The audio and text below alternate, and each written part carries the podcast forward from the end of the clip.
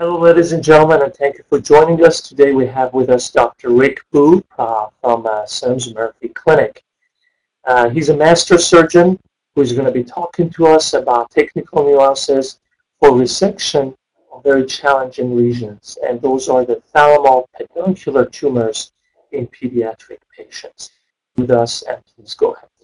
Thank you, Aaron. I appreciate the invitation to talk about this group of unique tumors to younger children. We've had the occasion to have experience with about a dozen of these tumors over the last few years, and with our newer functional imaging technology, we've learned some lessons in the management of these tumors.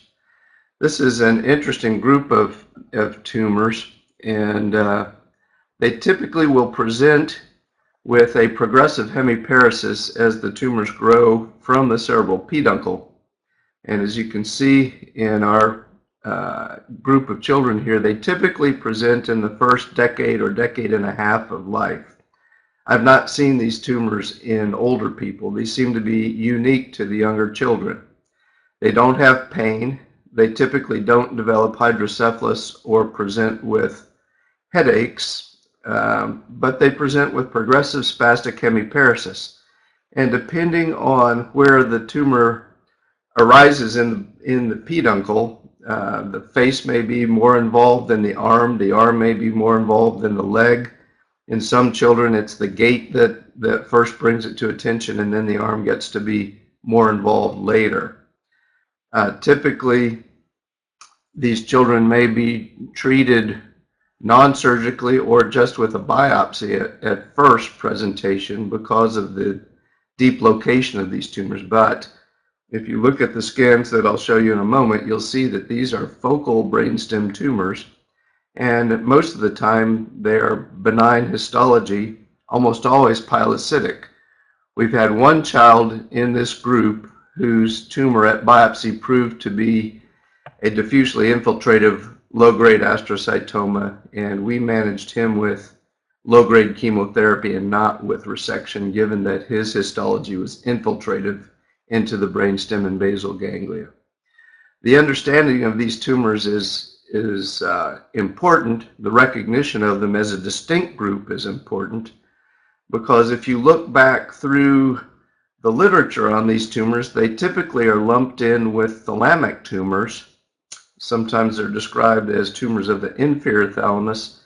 And as surgeons, when people think about thalamic tumors, they tend to like to approach them from a transcallosal approach. With these tumors, they arise from the peduncle underneath the thalamus, and the normal thalamus is pushed up by the tumor. So a transcallosal approach to these would take you through normal thalamus and would be the wrong approach for these tumors. As you can see in our series here, a number of these children were treated with biopsy or partial resection, and then often sent on to chemotherapy given their young age.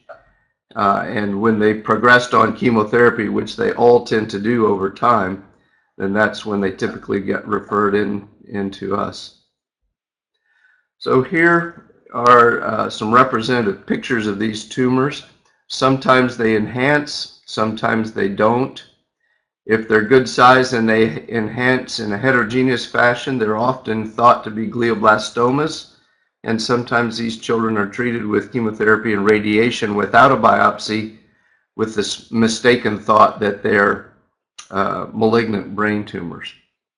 As you can see here, they're focal tumors, and typically the normal thalamus is pushed up.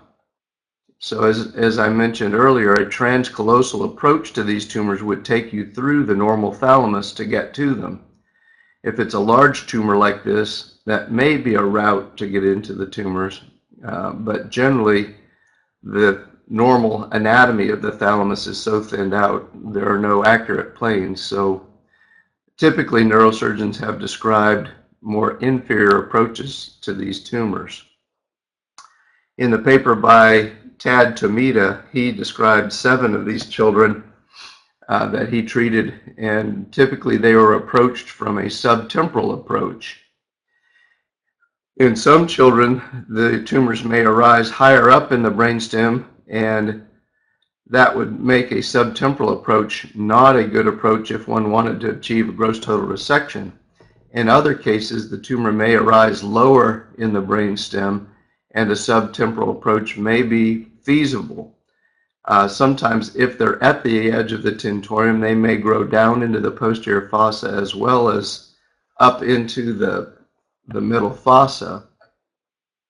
But the point is that these are benign tumors, and they should be considered for surgical cure.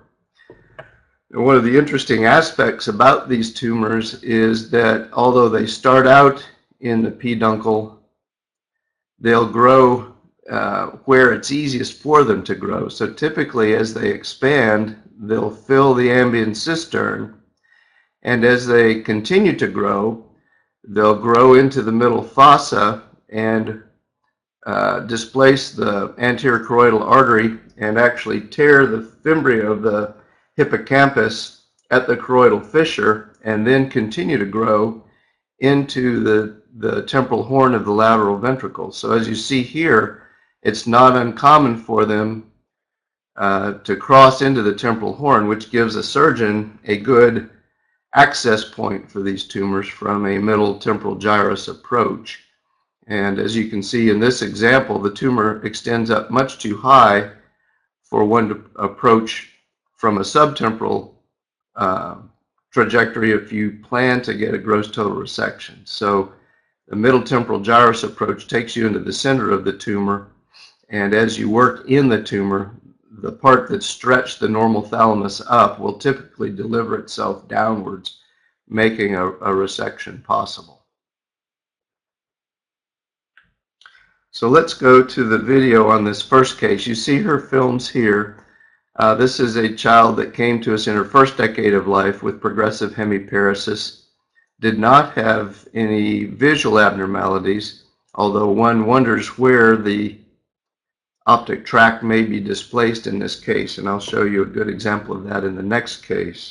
So let me pause the video here to orient you. What we've done is to place the patient in a temporal lobectomy sort of position with the malar eminence fixed towards the ceiling, co-register to our frameless stereotactic neuronavigation system, and using that, this is the middle temporal gyrus. We've performed a corticotomy. Well, actually, we've used the frameless stereotaxy to guide this ventricular catheter through the middle temporal gyrus down to the tumor in the temporal horn of the lateral ventricle. In our practice, we tend to use what we call a quadroscope, which is microscope with binocular vision, the surgeon standing across from one another on either side of the head, and this allows us to use a forehand technique where each surgeon has two instruments. Typically, you see here a bipolar and a sucker. So we start out with the catheter. We know we've gotten there when we see clear colorless CSF come out of the catheter. And then on the video here, you'll see us just spread the tissue on either side of the catheter to widen out the tract down to the temporal horn of the lateral ventricle and down to the tumor. By having the surgeons stand one across from the other, you can see we can each retract for one another as we work down to the tumor. So these patties are 1/2 by 3 patties, and so that gives you an idea of the size of the tract as we work down to the temporal horn. Once we get there, you see the typical gray, and that allows us access to the tumor. The interest in these tumors and the surgical approach to them came from our experience with our first case, in which we recognized that the tumor had crossed into the temporal horn of the lateral ventricle, and we thought that an approach through the Sylvian fissure, opening the Sylvian fissure widely, would be the best approach and would avoid having to violate normal cortex. We did that. We got into the tumor in the temporal horn, got a nice clean resection, but the patient woke up with a worse hemiparesis than he had preoperatively, and that caused us some wonder as to where the corticospinal tracts might be displaced in these children. So in this case, this is a child with a typical thalamopeduncular tumor, typical presentation of progressive hemiparesis. And in the blue here, you see the normal corticospinal tracts on the uninvolved side. In this case, the corticospinal tracts are pushed mesially to the tumor and draped over the medial aspect of the tumor. That's why our trajectory from a middle temporal gyrus approach brought us into the center of the tumor and yet allowed us to spare the corticospinal tracts as part of our resection. This is a coronal view, and again, you can see quite nicely here the normal corticospinal fibers coming down this way, but on this side, the corticospinal tracts are pushed, deviated mesially by the tumor.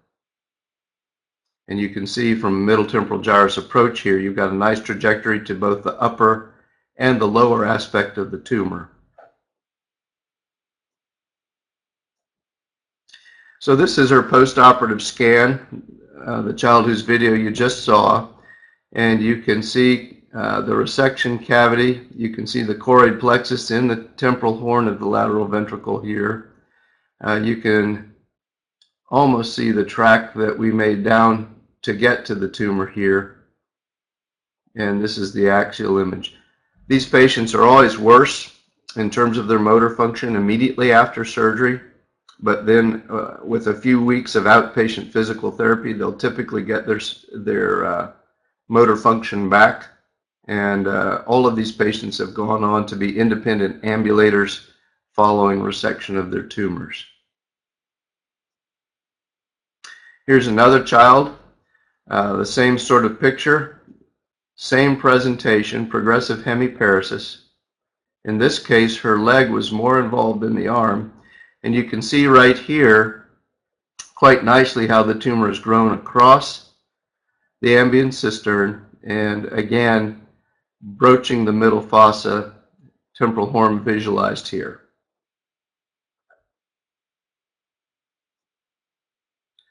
In this case, the tractography demonstrates that her corticospinal tracts are pushed anterolaterally in relation to the tumor. And this is actually the most common pattern that we've seen amongst these children. I believe 6 out of the 10 had the tracts pushed anterolaterally. And you can see, if this is where the corticospinal tracts are, that trans-Sylvian approach that I used on my first case before we had tractography was actually the wrong approach because it took us right through the corticospinal tract to get the tumor out. So in a case like this, here's her coronal imaging. Here's the normal corticospinal tract on the uninvolved side. Here's the tumor. And here's the corticospinal tract draped over the anterolateral aspect of the tumor at the Sylvian fissure. So in this case, a middle temporal gyrus approach using frameless stereotactic guidance to avoid the corticospinal tract, but to come through the middle temporal gyrus just behind the motor tracts will get us right into the tumor in the temporal horn. And so, as in the last case, we placed the catheter, we saw the spinal fluid, we widened out the tract down to the temporal horn. And one of the things we've learned over time, we've had one or two patients that awakened with an homonymous hemianopsia and recognized that the optic tract can be stretched out and quite thinned out over the tumor capsule. So that's another important structure to watch for in the approach to these tumors. So in this case, we started with our thin section MRI at the chiasm and followed the tract around, and you can see it here stretched around the lateral aspect of the tumor, and it starts out at the inferior aspect of the tumor and comes up to the superior aspect of the tumor laterally. And knowing that that's there, we can watch out for it at the time of surgery and try not to violate it. I should mention that in the tumors that arise more inferiorly in the peduncle, The same can be said for the third nerve. The third nerve may be stretched inferiorly around the tumor capsule, and we've had one case in which it was so thinned out we couldn't distinguish the third nerve from the tumor capsule and actually cut the third nerve inadvertently because we didn't make that recognition. So here's this child. We've taken the catheter out after we've gotten down to the temporal horn. You can see here choroid plexus. You see us developing the exposure of the alveus of the hippocampus. And you'll see how the tumor has grown through the choroidal fissure into the temporal horn there. So here we're using those half by half patties to keep the choroid plexus out of the way. This white structure that you see here is the alveus of the hippocampus. You see us opening up the fimbria, and underneath it you'll see the tumor capsule, the grayish blue of the typical tumor capsule in these cases.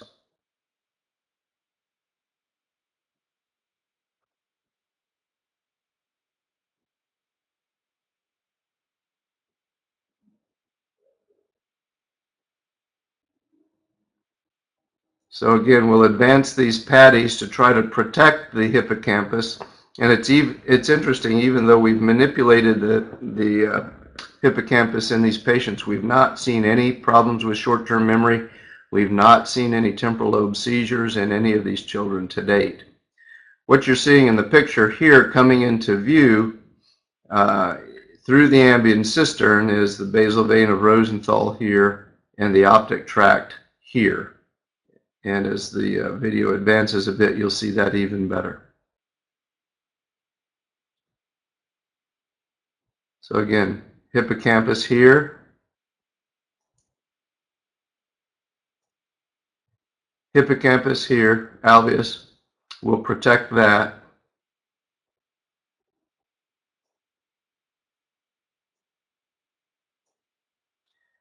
Optic tract here.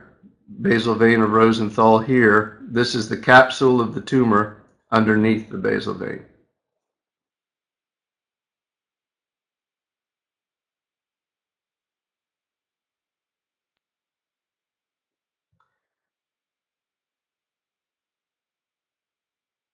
So here we've protected the optic tract with our patties. We've opened the tumor capsule on either side of the vein. And once we've exposed the tumor, then we can bring in the ultrasonic aspirator. I'll tell you that in the course of taking this tumor out, as we started to debulk, the vein became less turgid, and we actually took the vein, and the patient seemed to tolerate that just fine. Once the tumor is exposed, it's the typical gray fish flesh appearance of a pilocytic astrocytoma, and that's very visually and texturally distinct from the subjacent corticospinal tracts or brainstem white matter tracts.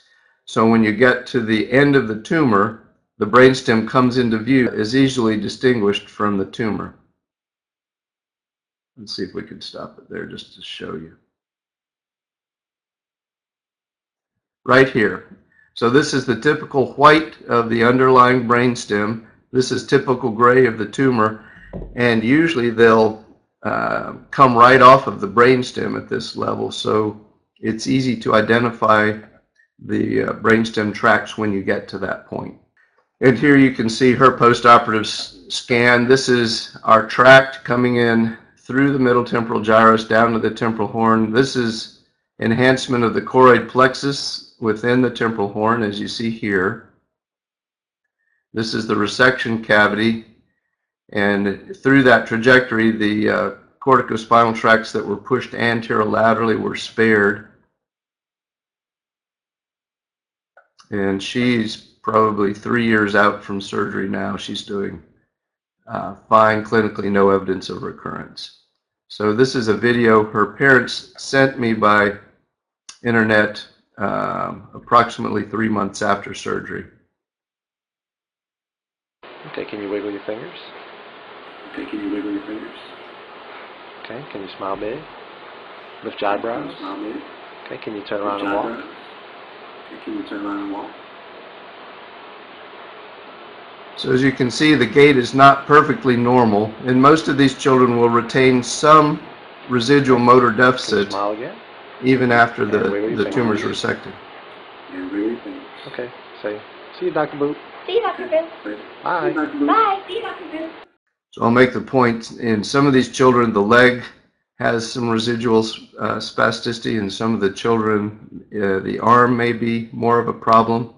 Typically, the face recovers quite well. This is another case that was referred to us. This is a 3-year-old from Southern California who had again presented with this tumor. Her local neurosurgeon had performed a stereotactic biopsy and demonstrated that this was pilocytic histology. Again, you can see focal tumor. In this case, the normal thalamus is very thinned out over the top and pushed posteriorly. It's interesting to note that even though this is a pilocytic tumor, it does not enhance on MRI, and that's true of some pilocytics. They don't all enhance. You can see enhancement along the biopsy tract, but the tumor itself is non-enhancing. On the other hand, on the T2 and flare, it's very focal, very well circumscribed. She had gotten to the point where she could barely walk anymore with her hemiparesis and could not use her arm. In this case, on her tractography, the corticospinal tracts that you see here were draped over the entire lateral aspect of the tumor, making any sort of lateral approach not as appealing as it was in the prior two cases. Again, here you see normal corticospinal tract on this side, and in her case, the involved corticospinal tract is draped over the whole lateral aspect of the tumor. So there was not a lateral approach that would work in this case. So based on that knowledge, we decided to follow his biopsy tract in from a frontal approach and resect the tumor in her case, as you see here. And interestingly, at the bottom of the resection, we were actually able to see the optic tract down here at the end of the case. And this is her postoperative scan 2 years after surgery, showing no evidence of recurrence and no evidence of residual. That tract has gotten smaller over time. So here's a video her parents sent me 6 months following surgery, and you'll see quite nicely that in this case her leg is recovered almost completely, but she still has some residual spasticity in the arm, still has a clumsy hand on that left side. Her face is completely recovered.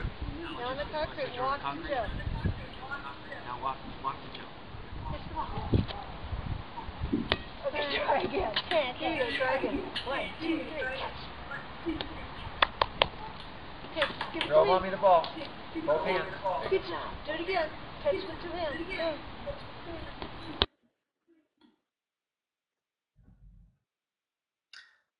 So a functionally good child, but not a complete recovery. And as I mentioned, most of these children will have some residual motor deficits. So I would like to mention that we've had one child referred in which on preoperative imaging we thought that we had a confluent tumor that was surgically curable. We took it out, the child did well, but 6 months later he had a multifocal recurrence with several different areas within the brainstem and down in the posterior fossa where the tumor was recurring. And in that case, he progressed on chemotherapy and went on to focal radiation. But in general, these thalamopeduncular tumors are focal brainstem tumors that generally have benign histology. Being pilocytic tumors, they tend to displace normal brain anatomy rather than infiltrate brain anatomy, which gives us the opportunity as surgeons to cure these children. They all present with progressive hemiparesis. As I mentioned, they don't present with hydrocephalus. They don't present with seizures. They don't present with symptoms of raised intracranial pressure. They don't present with diplopia or extraocular motility problems. It's purely a corticospinal tract presentation. We found that the use of diffusion tensor imaging and tractography has proven useful in recognizing preoperatively where these tracts have been displaced by the tumors, and in designing the best surgical approach for the individual patient. I'll mention again that the normal thalamus is typically pushed up or draped over the top of the tumor, making a dorsal approach to these tumors not so appealing. The three critical structures that we worry about in these are the corticospinal tracts, the optic tract, which is typically draped laterally around these tumors, and the third nerve, which is stretched inferiorly. And if you get there and find that the tumor is down below the tentorial edge, look carefully for the third nerve. We, as I mentioned, had one case in which it was so thinned out, we couldn't tell the third nerve from the tumor capsule and actually cut it inadvertently as part of our approach to the tumor. Thank you. Thanks very much, Rick. Really a spectacular talk for managing a very, very difficult tumor. Probably one of the most difficult tumors in pediatrics. My first question for you is, what are your indications? Could you please elaborate? Is it for sure progressive hemiparesis? How about if the patient does have a good amount of hemiparesis but it's static? Could you elaborate on that? Yeah. We've not seen any of these children who have a static hemiparesis. They all come in with progressive worsening as the tumors get larger. And given that they're arising out of the brain stem, they don't have to get huge before the children become symptomatic, which is why they tend to come to the attention of the physicians before they get to the point that they've developed hydrocephalus. So they don't have static hemiparesis. The majority of the kids in our series have had a biopsy demonstrating that it's a benign tumor, and then typically are referred for chemotherapy, usually low-grade chemotherapy. Because of their young age, they've not typically been referred for radiation. We had one child in whom the imaging was interpreted as probable glioblastoma, and he was referred for radiation therapy, but he came to us before he received radiation therapy. Would you offer surgical treatment, or would you watch them until they start progressing symptomatic? I've not had any kids who had a static hemiparesis.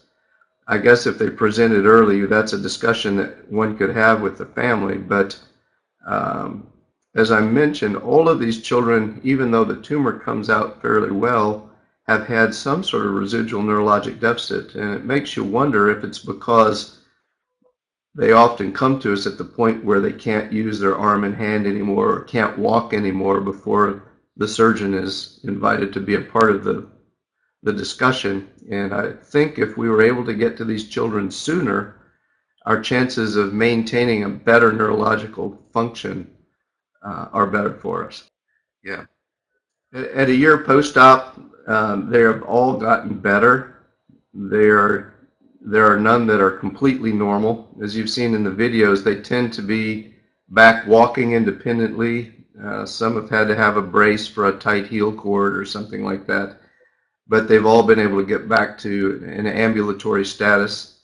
We've had a couple of kids who had an homonymous hemianopsia, and that's important to know. We've had the one child in whom we inadvertently cut the third nerve, and she went on to have surgery by the ophthalmologists so that she still had a functional eye. Her parents sent me a picture a year after surgery of her playing softball. So she was able to get back to playing sports despite that. We do have one child who has had some early evidence of recurrence in the resection cavity, and so far it's small, and it's not progressed much, and we're just watching that by MRI. But we've told the family that should that progress over time, our recommendation would be to go back and try to get the rest of it out. Last question I have for you. I see that you're using a trans-temporal, trans-ventricular, trans-choroidal approach to these tumors. What about considering a trans-Sylvian, trans-ventricular, trans-choroidal? I know you mentioned that you don't want to go through the insular. That makes good sense. Yes, I misspoke in the first case. We did not go through the insula to get to the tumor. We opened the Sylvian fissure, got into the temporal horn of the lateral ventricle, just as you would if you were doing an amygdalohippocampectomy, Yashagil style. And that's the child that woke up with a worsened hemiparesis. So the corticospinal tract is so thinned out at that level by the tumor, I think it's hard to tell where it is. In cases where the tracts are pushed medially, I think that's probably a reasonable approach. There's no question we could get all the tumor out from that approach. I think it's important when you look at these tumors on a coronal image to see how high up they go or how low they are along the side of the brainstem, and make sure that the trajectory you choose will allow you access to the whole tumor. I want to have you with us again in the near future, and thanks again. Thank you. I appreciate it.